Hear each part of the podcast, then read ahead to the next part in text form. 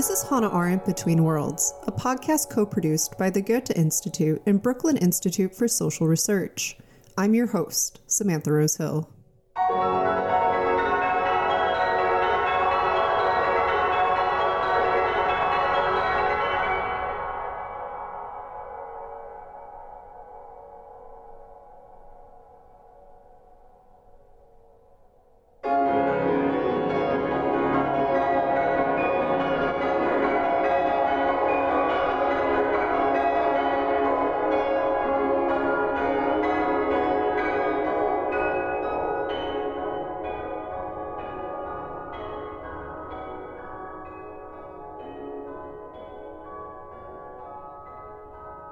Hannah Arendt was a storyteller.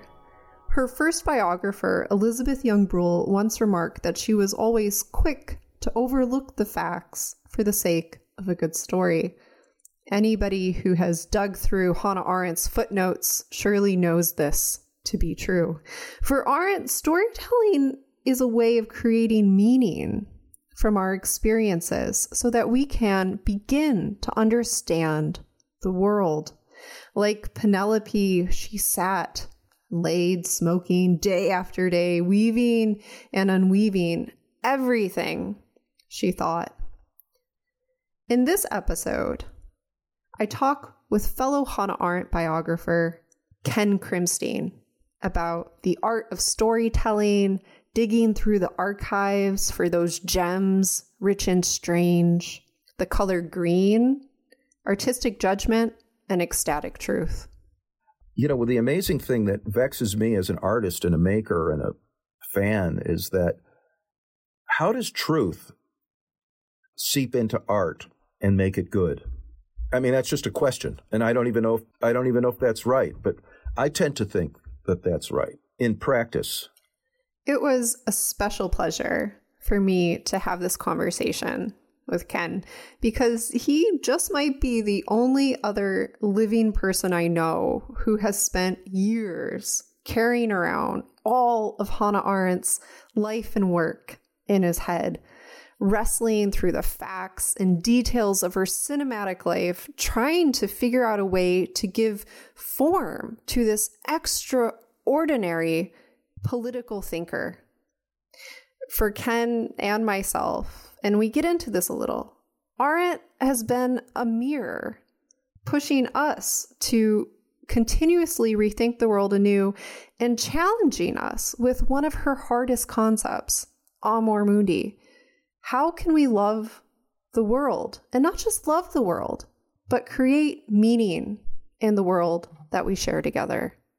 If you're in the business of making stories and you care, and you're lucky enough to try and do what I'm doing, which is try and tell true stories, I think you have to have a gauge in your head that says, "Oh, that was getting too easy. That was, mm, you know, was it really like that? Eh, that seems a little fake. You know, uh, eh, people, I'll lose people all of a sudden. There, you always have to kind of be asking yourself, did I really take that to the limit of where it could be?"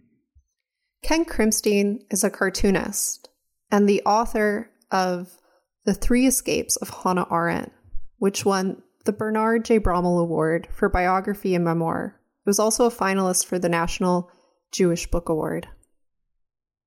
Please join me in welcoming Ken to think with Hannah Arendt about storytelling.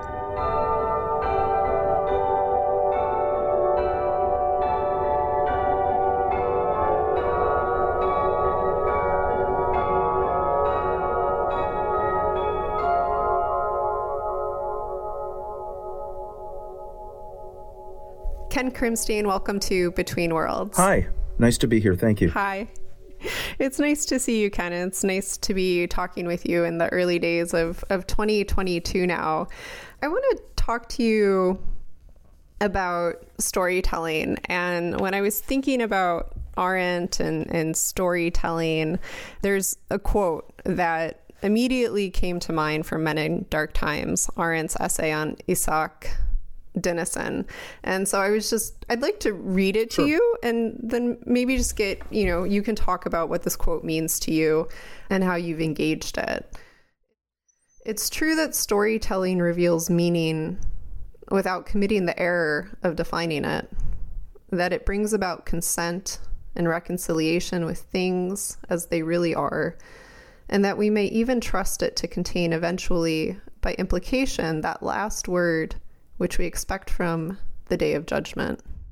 Well, the first part of that quote storytelling reveals meaning without actually defining it or without defining it. I think I, I painted that on the wall over my desk as I was working on my biography. I keep that in my, uh, uh, Hannah Arendt. I keep that in mind all the time. That quote is so important to me. And then the second part where, uh, and I actually, to be honest, I haven't read the Dinesen one in such a long time. It was nice to hear you do the end part of it because the recon, I think she says reconciliation. Yes. And, um, you know, recently, there's been a lot of stuff about the Bishop Desmond Tutu who passed away. And I heard some interviews with him. And one of the big things, and you could argue maybe in a political sense, that Tutu was very Arendtian in terms of the reconciliation and the way they dealt with that. You know, hearing that and that quote uh, reminds me that he said when people told their stories, when people told their stories, this allowed uh, this kind of public forgiveness that Arendt speaks of, and this this Truth and Reconciliation Commission, which is kind of a monumental example. So it's amazing how those two gigantic things came together in that quote. But that quote about storytelling revealing meaning without committing the error of defining it, it resonates, you know, as a storyteller, as a story maker, so much because, you know, on a personal level, as both a reader and as a writer, creator, that's the magic. I mean, I can't get completely thrilled about two plus two equals four. I mean, yeah, okay, that's it's all right, I guess. But um, you know, Cinderella was this sort of good girl with these horrible stepmothers or whatever stepsisters, and she put her foot, you know, in a glass slipper, and this happened and that happened, and I can hear that story over and over and over again. You know, it's funny. I was I was reading Notes from Underground by Dostoevsky yesterday for the first time. I've never read it before, and there's this brilliant passage where he says, "If we ever get to two plus two equals four, then there'll be no point left to living. We might as well just resign and lash ourselves yeah, for entertainment." Yes. I think because you know life is so much more uh, complicated and and and challenging, and uh, that's why this action, you know, the other thing, you know, story kind of recreates action at its best, and we experience it like we experience events and the best stories we you know the ones that are told over and over and over again whether it's uh, Oedipus or uh, Casablanca. You know, you, you you can never figure it out. As a storyteller, what drew you to Hannah Arendt? Great story. I mean, she had a great story. Part of my practice is that I learn about things as I write them, and that allows me to kind of re express them. But I come with a, a, certain amount of knowledge. So I had a certain amount of knowledge about Hannah Arendt. It was sort of the main quotes, the main you know, punchlines or whatever. But as I started to look into her biography, her life story, the events of her life, not surprisingly, well, or maybe surprisingly, because I don't know how she packed so much into one life and with so many people. I mean, and then it it kind of impacted a lot of things that are my personal passions. Uh, everything from sort of you know the Weimar culture that she was in to when she moved to New York the Cedar Bar and you know the different intellect, the New York intellectuals, and but yet she did everything in this sort of um, you know very uh, you know I learned about it, but it's kind of like a very fiercely independent way, you know, kind of whatever you got, I'm against it, you know, and I mean there was an attitude of contrariness or challenging. So I just thought the arc of her life was as interesting. Well, the ideas are fascinating, but I was I wanted to connect the life with the ideas. That's, I think, what story kind of does. At least that's what attracted me to her story. Mm-hmm. I'm curious, you know, so we're both biographers of Arendt, but you you've also, you know, you draw her. You're an artist. I'm very curious what it's like aesthetically to engage in that process of physically bringing her to life to connect the life with the story and the action and how you came to this imagistic portrayal of Arendt which i find so you know striking and, and beautiful. And I'm, I'm i'm curious about the green because green seems like just the right color but how did you how did you end up here? Yeah. You know again uh, thank you. I mean first of all when you were asking the question it reminded me of another unfortunately recently passed icon Stephen Sondheim, who I believe in uh, Sunday in the Park with George, there's a song, I'm Finishing a Hat. And I related to that because when you're a kid, I was always the kid that could draw in class, you know, and that was, people thought that was kind of a superpower, you know. I, may, I might not have been able to throw the baseball, you know, with, with it anywhere near the, uh, where it was supposed to go, but I could draw. And, and it, it was something quite magical about it you know, finding how to how to interpret uh, Hannah Arendt's character through line and make her a character, and then as she grew, that was challenging. But luckily, she was an extremely striking looking woman. But I had to even simplify that, and I had to find out how to do that and using cartoonist skills. So you'll note that I, you know, even when she's two years old. She has big bushy eyebrows. It's just an, ex- you know, that's just so that we could know. So it was really, really thrilling. You know, even maybe before spoken language, there were pictograms. I'm not a, a real scholar of this. So, you know, we, picture stories are something that we, that works. Pictures can be stories too. You know, just have to have words. So how did I come upon the color green? Well, part of it was professional utility. I love Charlie Brown. I think Charles Schulz was a genius. But Charlie Brown never aged. He was always the same age, always looked the same. Hannah Arendt, in my book, goes from being a little girl to an old lady, an old woman, old, elderly, uh, mature, whatever the correct term is. But she was always stunning looking, but, you know, she ages. And, and how do you make sure that the people know that she's the same, you know, all the time, aside from a couple of those tricks? So I thought a color would be good to track her through it. And then what color? And again, when you're doing these things as you do, and I don't know if you came across this quote, but somewhere I read maybe in Weimar, Germany, she favored wearing green. Really, it came. Across. Hans Jonas oh, said oh, that, that she was known as the girl in the green there dress. There you go. Thank you, Hans Jonas, for that. because that to me was like, why not? And then I started trying it. And then this raised its own issues. First of all, I did I really liked it because it felt fresh. And it's interesting, once I finished the book, Roz Chast, who's another New Yorker cartoonist, and she interviewed me when I uh, we had a, the launch of the book in New York, and when we were sitting in the back before we went out, the first thing she said to me is, "She said, really, Ken, green, green." And artists know that green is a notoriously difficult color to work with because it has a certain amount of ambiguity.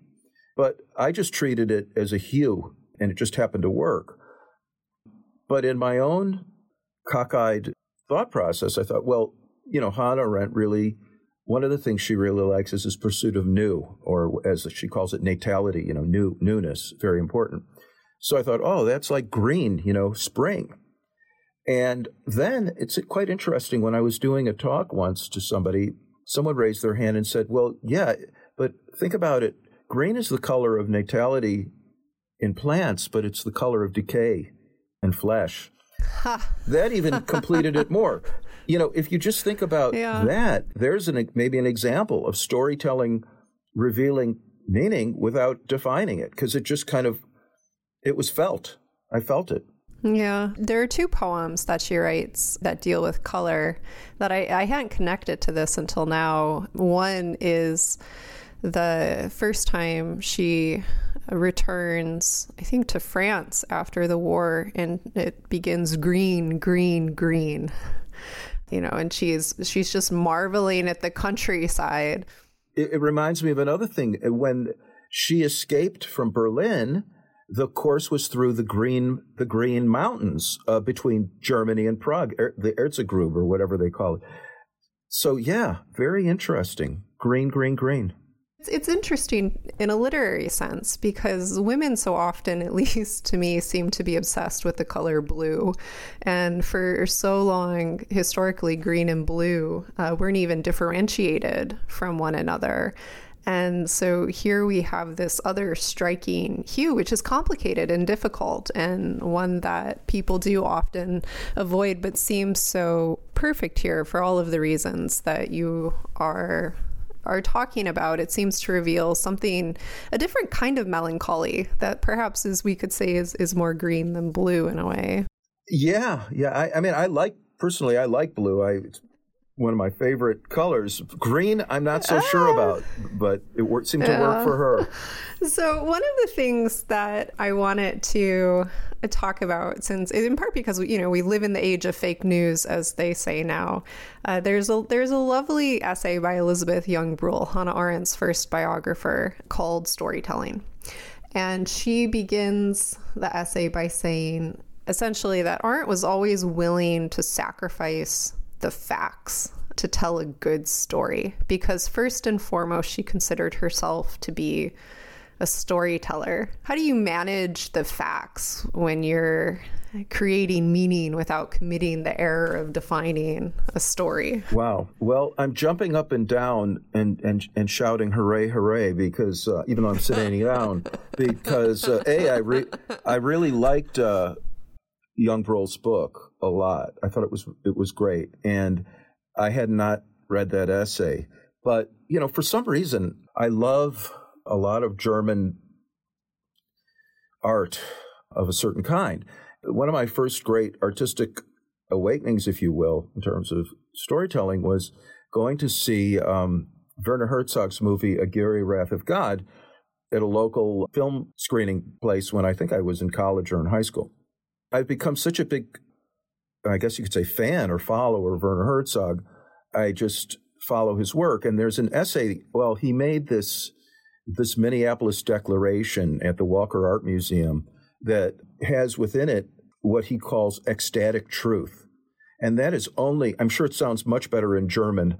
Uh, ecstasy is a German uh, word, a word we see a lot from German stuff, Ekstas, whatever. But um, ecstatic truth. And I dove into it a little bit deeper with Werner Herzog.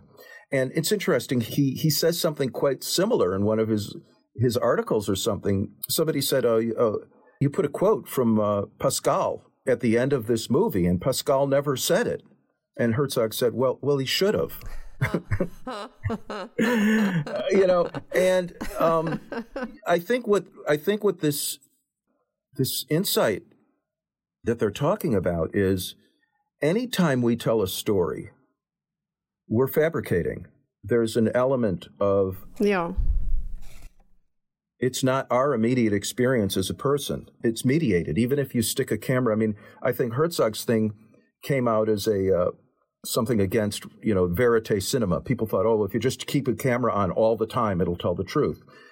Eh, you know, I think you acknowledge that you have to find that deeper level of truth that exists. And I, yeah, you know, the other thing is, is as this thing mushrooms, you know, Walter Benjamin and his stuff on the storyteller, that great essay where he talks about this guy Leskov, and he takes the modern novel to task because the sort of what we might call uh, high concept Hollywood three act screenwriting or whatever you want to call it can be an artifice. And he says, just go to the folk tales, go to the way people just told stories from time immemorial. I think there's quite a few things in there. And I love the idea of this Pascal quote at the end of the film that Pascal never said and putting it there because he he should have said it. It really raises a question about the relationship between art and storytelling and politics today and you you're emphasizing a word Arendt love poiesis, this to to make this activity of artificing the world, actually making the world that we that we live in. And the idea that truth is not perhaps necessarily what we think an immediate representation of reality is, or the demand to make art represent reality somehow one to one is not the truth in the way that we might like it to be or or want it to be. Yeah, I I think it's um, poesis, and the danger is that people can fabricate stories that are very compelling that have no truth in them, and that makes it incumbent upon the person who listens to the story or the critic or the society to be able to have dialogue about it and say, that was fake. That was not right. They didn't think hard enough about it. It wasn't enough of a provocation. It was just ice cream with a cherry on top. And that's not what it was. It's what it's supposed to be. The sense of how engaged or how much should an artist uh, have to do with politics is always kind of a lightning rod, which is why I think I went back and reread her fabulous uh, essay in Men in Dark Times about Bertolt Brecht. And I can read that thing over and over and over again for so many reasons. And it was a very controversial essay when it was published. There was the Brecht controversy that sprang up about it because Arendt was read as having forgiven Brecht for supporting Stalin. Oh, really? Yes. See, I don't I don't know the history of the publication of it, but in in terms of reading it now a few times, I see it as an, she excoriates him. I think she just I think it's the most it's the most brutal takedown that you could ever do to anybody because basically she hits him where it hurts. She says, "You became a hack. You started telling lies and your art started to suck." Yes, and his art, his his poetry became too political, and the punishment was that he lost his talent. That he he turned his work right. into something instrumental, and it lost its beauty. I agree with you. It, it's it's um, you used the word excoriating, biting excoriating. I mean, I think it's vi- I I think it's I think it's brutal because again, if you look at the way an, an Arendt is a is a brilliant polemicist, I guess you could say, or storyteller, whatever you want to call it. Because if you look at the structure of the the essay, she builds this guy up and builds him up and builds him up until he's almost lighter than air. I mean, and then she just she sinks him. Well, she says that poets are accorded a special place in the realm of human right. affairs. They're not mere mortals. They're held to a higher standard right. of judgment. Right. All that is all that is something to Jove uh, is allowed. What is yeah. permitted to Jove? Yeah, and, and she says that's not right. I mean, this guy has to be held to a higher standard, and I think he is definitely a tragic figure. And I think Hannah Arendt was enough of a uh, a realist, I guess, to understand that tragedy is part of life. Joy is part of life, but tragedy is part of life. And, you know, the amazing thing that vexes me as an artist and a maker and a fan is that how does truth seep into art and make it good? I mean, that's just a question. And I don't even know if, I don't even know if that's right, but I tend to think that that's right in practice.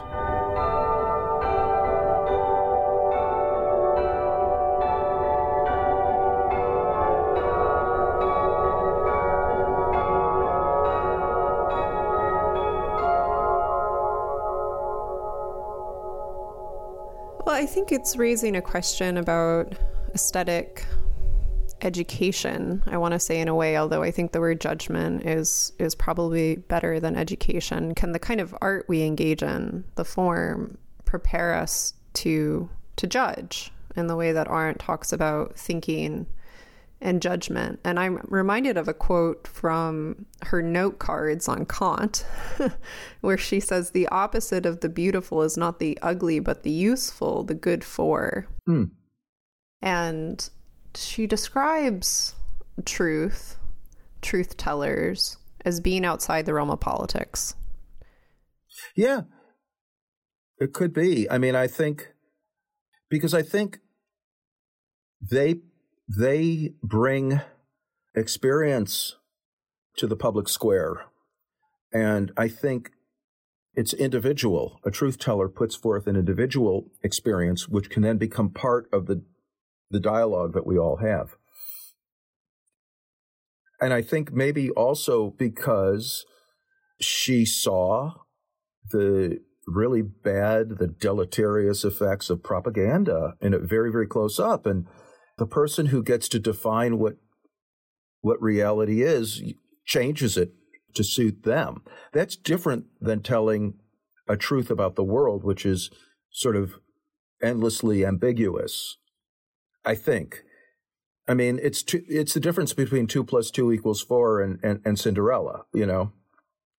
One of the things I like about the way Arendt treats truth is that she always modifies it. She always modifies the word truth. She doesn't talk about the truth. It's mathematical truth, scientific truth, historical truth. I think I compiled a list of like 30 different kinds of truths that she describes that there is a there's a sense of plurality mm-hmm. there. Mm-hmm. But I I want to go back to the kind of work of storytelling and the kind of truths about the human condition that we can get to in a way through the work. You do a lot of work around biography. You tell the stories of others that have been lost or are in archives or have been kind of hidden. And I'm wondering if you can talk a little bit about that process of choosing to tell those stories.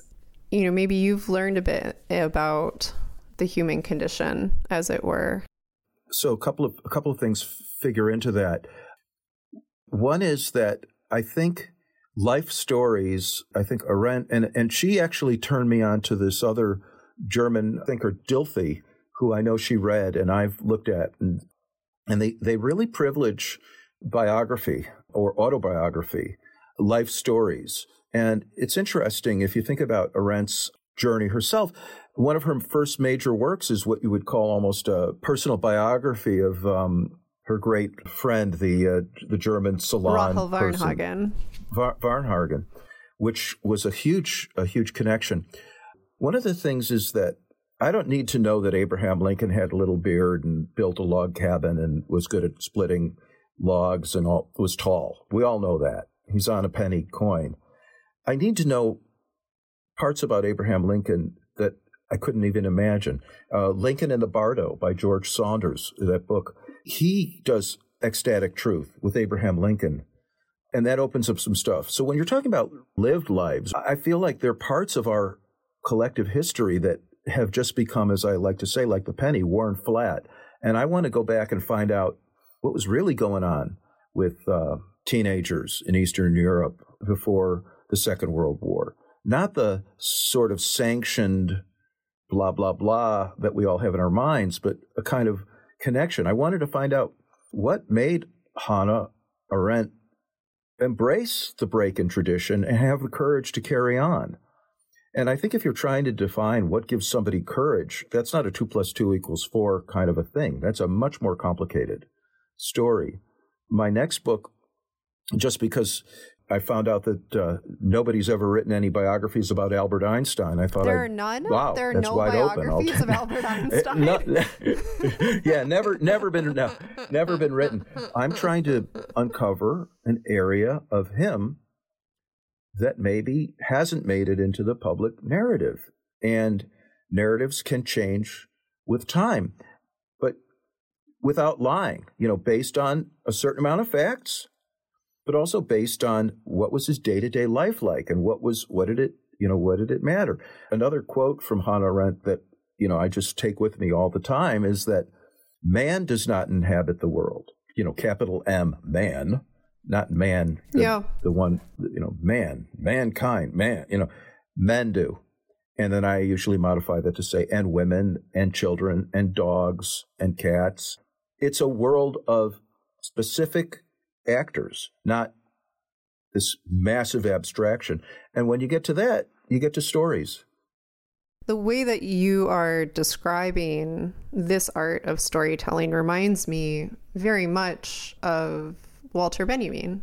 And specifically, the metaphor that Arendt uses for Benjamin in her essay on him, uh, which is the introduction to Illuminations about pearl diving, that you have to dive through the wreckage of history to bring to the surface those gems that might illuminate something about our contemporary moment, wresting them from the past. Yes, our podcast audience cannot see me nodding my head furiously to that because I totally, totally believe in that. And that's why, for myself, I love ephemera and I love that whole notion that, that Benjamin talks about with the arcades. I was like, whoa, yeah, you got to find that little busted, little weird thing, you know? And that will explain you know, that's the linchpin. And really good storytelling is about that. I mean, another thing that I've taught design and I've taught, you know, storytelling and writing. And I like to say the specific is general and the general is meaningless. If you look at Charles Dickens, the specifics, like I was never, you know, a little poor kid living in London with all the soot and all that stuff, but the way he describes it, it's like it means everything to me. But if he comes out and says like poverty was so bad, I'm like next page. So the soot. Um, which is which is so wonderful. You know, the, one of the things that I'm thinking about is that is truth, representation, and appearances. There's this great quote that Arendt puts at the top of The Life of the Mind by W.H. Auden, and it's does God ever judge us by appearances? I suspect he does. No. It's hard not to think about our contemporary political context, which is very politically charged. And there seems to be almost a demand for this kind of plastic truth or the repetition of facts that lead to the creation of norms, and less of an emphasis on this kind of ecstatic truth that might do this Benjaminian work of illumination. I guess I'm just wondering how you negotiate that when you decide which stories to tell or how you write these stories there's a perception that people want easy, happy. And I think we do until we're about three years old, at which point we actually want complication, darkness. I have a little quip that I sometimes say about storytelling and reality is life is not Disneyland. And nobody understood that better, actually, in many ways than Walt Disney, because he went to the Brothers Grimm and he went to uh, many places. And where his things are most effective is where the dark side really comes out. So I think good art or good stories should make us feel uh, unsettled. And at the same time, we live in a culture that is oversaturated with darkness. I read some incredible statistic that by the time someone is, I think, 18 years old, they'll have seen, I can't remember the exact number, but it's something like 100,000 murders on television. I mean, we're surrounded by violence and disaster and death all of the time. And one has to wonder what that's assuaging for because it's not the same thing as what you're talking about. No, because you you said it. We we've seen hundred thousand deaths on television, but see one in life, and you'll never forget one instant about it. And we get immune to. You know, it's interesting. Earlier in the talk, you brought up Isaac Dinesen. Of course, because of Arendt, I had to start looking into some, and I read Sorrow-Acre, which has been in every anthology book that I've ever seen, but I never actually bothered to read it it's monumental. It presents a sadness which a slice of inevitability of life that you can't countenance. It's like cutting off a limb. That's how powerful it is. Now, is that a good thing? Maybe not. Maybe so. I mean, I think I got to experience a part of life that I otherwise couldn't. And I think if you're in the business of making stories and you care, and you're lucky enough to try and do what I'm doing, which is try and tell true stories, I think you have to have a gauge in your head that says, "Oh, that was getting too easy. That was, mm, you know, was it really like that? Eh, that seems a little fake." You know, uh, eh, people, I'll lose people all of a sudden. There, you always have to kind of be asking yourself, "Did I really take that to the limit of where it could be?" I think you're describing very beautifully the kind of inner compass of moral judgment in a way that so much of Arendt's work is about, especially when she's talking about the work of thinking and imagination and judgment. And can you talk a little bit about how you cultivate that inner compass, barometer, conversation, dialogue of the two in one when you're writing and making stories? Yeah. Well, that's every artist, I think, every writer has their own methods and their own tricks. And I think as you get more comfortable, maybe with more experience, you know how to hold things sort of in abeyance. You don't you don't judge them too quickly. You have to live within insecurity, I guess, or you know, you have to just sort of believe. You know, I, I paint and I draw. And my my dad used to take me and teach me painting and stuff like this. And I don't think you can fall in love with your work that much. You got to like hold it in abeyance and then and then see. And sometimes, you know, and I learned this even when I was working, you know, in advertising, and we make a commercial or something, and sometimes somebody would walk in and say, well, "What if we put the end in the middle and the middle at the end and blow it up?" And when I was young, I was like, "No, no, no, don't touch it! No, no, no, no, no. You know, we spent all this money. You know what? It's just there to mess up." Isaac it's Bashevis just there to mess up. Yeah, well, Bashevis Singer had a great quote. He said, uh, "The writer's best friend is the waste ba- waste paper basket." You know? That's certainly true. You brought up love and one of the things that i really wrestled with while i was writing the biography of arendt was falling out of love with her. I don't really talk about that often because when i talk in public people want to hear you know how much I, you know, I'm in love with Arendt, but I had to really kind of fall out of love with her to write that book. The reward of storytelling is letting go. I think she says in that essay on Dinesen, and I, I really felt like I, you know, suffered a loss in a way. Do you form attachments to the characters that you write about? Is there a kind of analogy there? Do you keep your critical distance? Do you allow yourself to to fall in love with them? I do fall in love with them, otherwise I wouldn't want to spend that much time with them. But I'm I'm also married, and with all due respect to my wife, it isn't always flowers and, you know, whatever.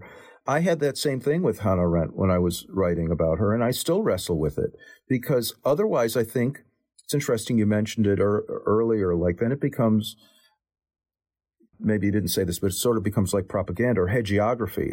I don't want to do that, and I don't think she would have approved. One thing that made it quite easy to kind of be contrarian when I was writing about Hannah Arendt or to, or go to places that were uncomfortable is that she kind of encourages you to do that. She doesn't want to have acolytes and followers. She wants to make you think. She wants Did to, she make you go any place uncomfortable? Oh, Was there, there were, anywhere? there were many uncomfortable places, and I still have. I applaud. Like she, she clearly showed levels of. I mean, I think courage and also audacity and maybe pigheadedness that I could never countenance. I don't think I would. I don't know it, again, she raises the question I don't know if I would sacrifice many of my closest friends for an idea. I don't know how many of us would. Today, I mean, here we are faced by the Buffets, and I don't mean Warren, of the Twitterverse or whatever, the Instagram social thing. And I think it's making a lot of people, ooh, I don't want to lose followers or whatever. You know, we go back to, I think we mentioned this before, somebody had mentioned that one of her great greatest talents was she had a genius for friendship. You think about somebody whose genius is for friendship, basically sacrificing her friends for an idea. That's that's brave, but you know. So, yeah, but can you imagine doing that, or is it um, a, is it a mirror for?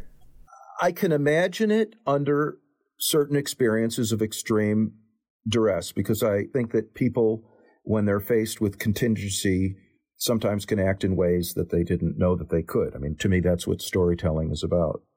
But um, I, I don't know if I'm getting back. So I think there were parts of Hannah. I think I tried to wrestle with some of her questions of identity. And I think, you know, perhaps, you know, you never want to speak for her, but I think she might say, you know, look, I'm not perfect, but I'm doing the best that I can. I'm throwing it down. You could say, I guess a lot of philosophers say that her her thinking tends to meander a little bit. It, it isn't necessarily uh, linear. And I think maybe that's kind of that storytelling ethos that you're talking about.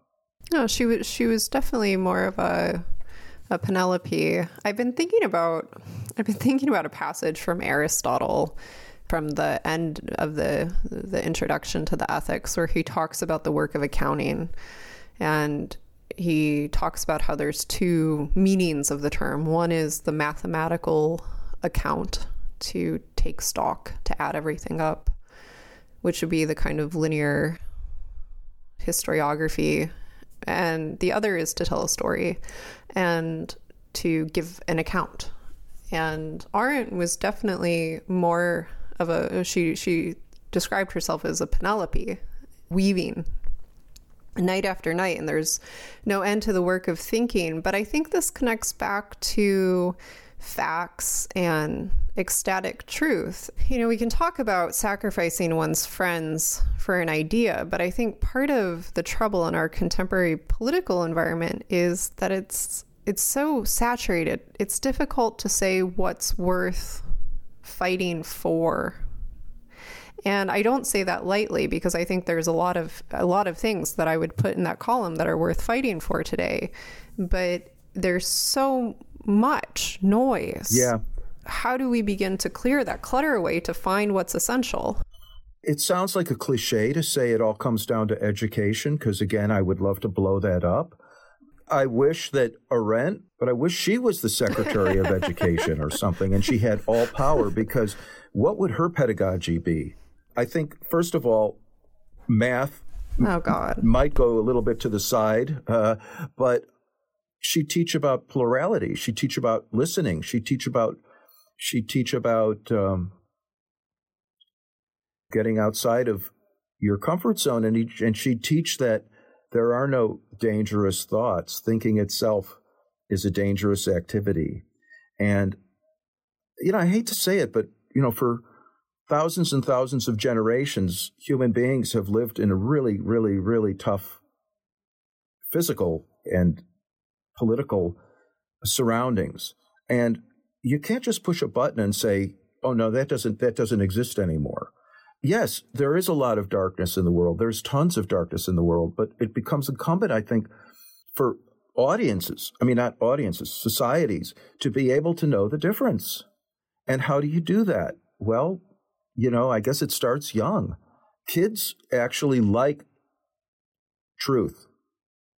I think you are talking about aesthetic education that prepares people to think and prepares them to judge. In Arendt's notebooks in the 1960s, there are two pages of notes, notes on the corporatization of Columbia University. I mean, I just left academia last year. I spent 14 years at three different universities teaching. And I mean, we've witnessed the absolute corporatization of our universities, where reading Moby Dick is supposed to be something instrumental that can help you get ahead in the advertising world or Wall Street or whatever it is that you decide to do. But the value of the experience, of aesthetic experience, the aesthetische Erfahrungen that can open us up and expand the imagination has been completely it seems almost abandoned oh, yeah. in colleges and universities today. It,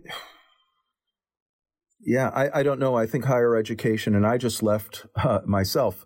There you go. But the great resignation. Um, but uh, yeah. yes, um, we're a part of it. but it. I, you know, I, uh, I think it's going to change. When I was teaching people, and they'd say, like, how can I learn how to become a better advertising copywriter. I'm like, stop taking advertising classes and just take a study Hamlet.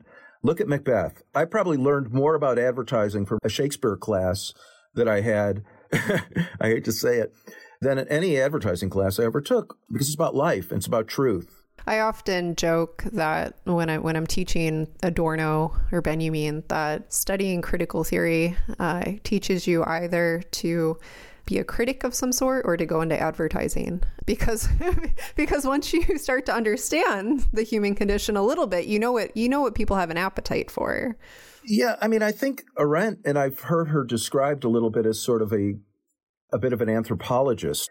And i think that anthropology is kind of what you know the social or the it's definitely the social space or the public space. But i do think to get back to storytelling and I guess this is aesthetic. And I guess for me, it's just I look at something like Hannah Arendt or the Beatles or El Greco or Frank Lloyd Wright or whatever, you know, and I think, oh my God, how did somebody make that? Why? How? How can I? How can that's for me. That's what motivates me. It's like I'm kind of like if I see it, I want to I want to do it. I want to figure it out. And I also am very process oriented in that, like, you know, the only way to do it is to do it and do it again and do it again and do it again. And a lot of people, again, they say, like, why can't I just take a pill and have third grade? That's what we want now. This pill and you get third grade. No.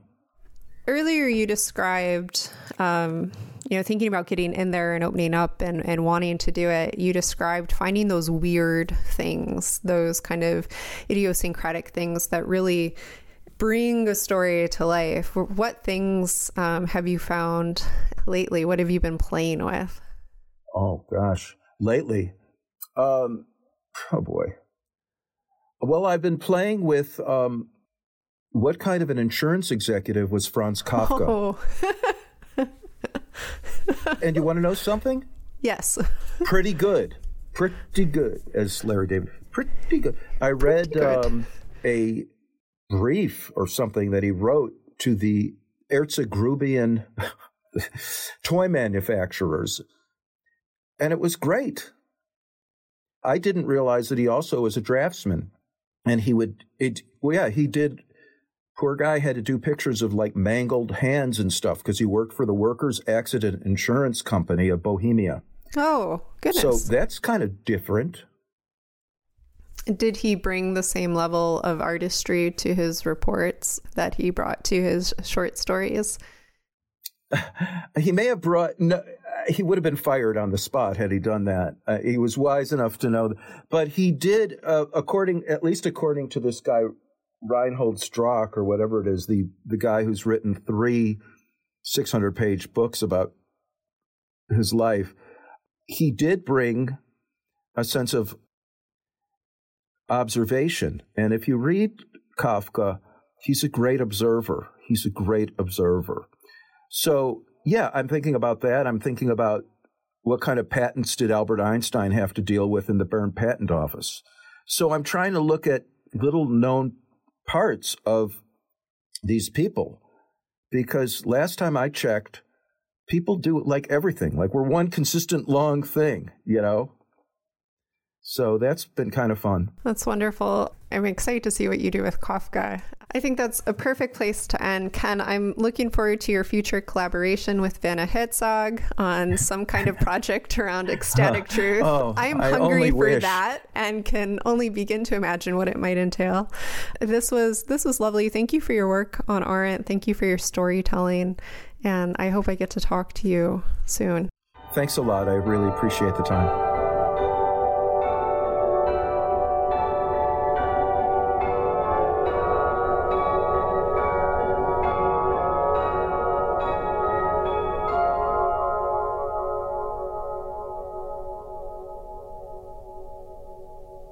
Hannah Arendt Between Worlds is a co production of the Goethe Institute and Brooklyn Institute for Social Research. It was produced and edited by Lisa Bartfi, music by Dylan Mattingly, and it was hosted by me, Samantha Rose Hill. We have more episodes for you on Thinking with Hannah Arendt now. Until next time.